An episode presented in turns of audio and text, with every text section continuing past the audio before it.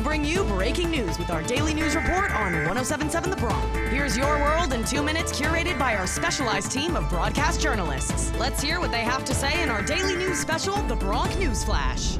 This is the Bronc News Flash, your world in two minutes on 1077 The Bronc. Just ranked as the seventh best college radio station in the country by the Princeton Review and a 2023 nominee for a National Association of Broadcasters Marconi Radio Award for College Radio Station of the Year. Live from Rider University, I am Kadie DiGiuseppe.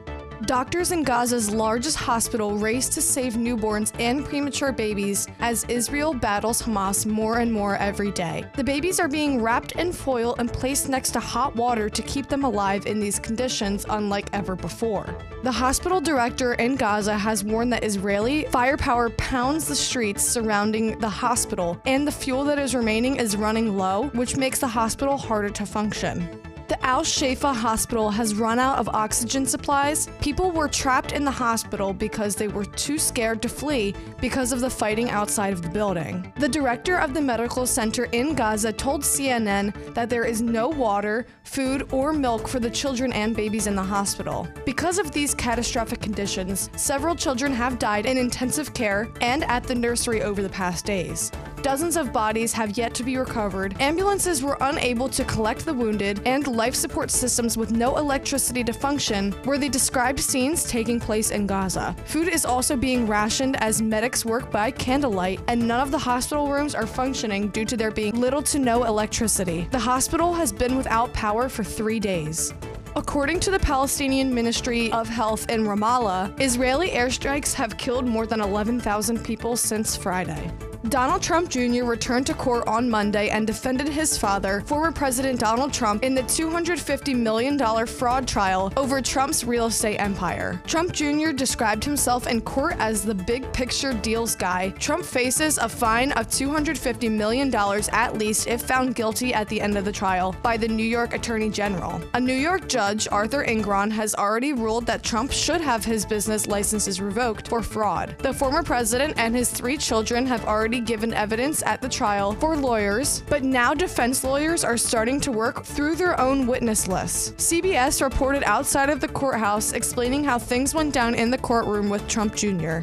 Donald Trump Jr. has walked us through essentially an hours long slide presentation documenting property by property the various Trump organization buildings that he says reflect his father's artistic, in his, in his words, vision for buildings, how he creates uh, a lot of value out of dilapidated properties, building them up uh, in, in, a way that supports what they've said is their side of this, which is that uh, Donald Trump believes that these value these properties are more valuable because in the end they end up being that way. Audio provided by CBS News. The Supreme Court announced that they have adopted a new code of conduct amid ethics scrutiny on Monday. This comes following allegations of ethics lapses.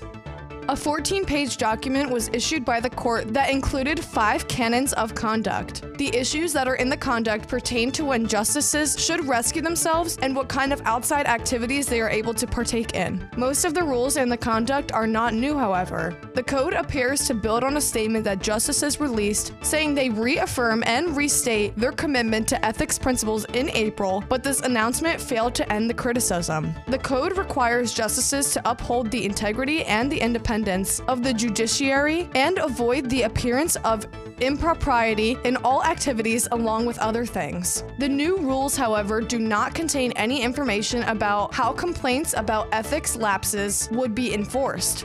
Several judges in recent months have indicated support for the court to adopt its own code. Now, as a result of this code, justices also have what the court calls a duty to sit, if at all possible. That's all for this episode of the Bronc News Flash, your world in two minutes on 1077 The Bronc. Winner of a 2023 Intercollegiate Broadcasting Systems Media Award for Best Radio Station, and a 2023 nominee for an NAB Marconi Radio Award for College Radio Station of the Year. Live from Rider University, I am Kadie DiGiuseppe. Thanks for tuning in to the Bronc News Flash on 1077 The Bronc, your daily update for on campus, local, national, and international news. Want to stay up to date? Check out the Bronc News Flash on demand on all your favorite podcasting platforms or 1077thebronc.com slash newsflash. Now back to the biggest hits and best variety on 1077 The Bronc.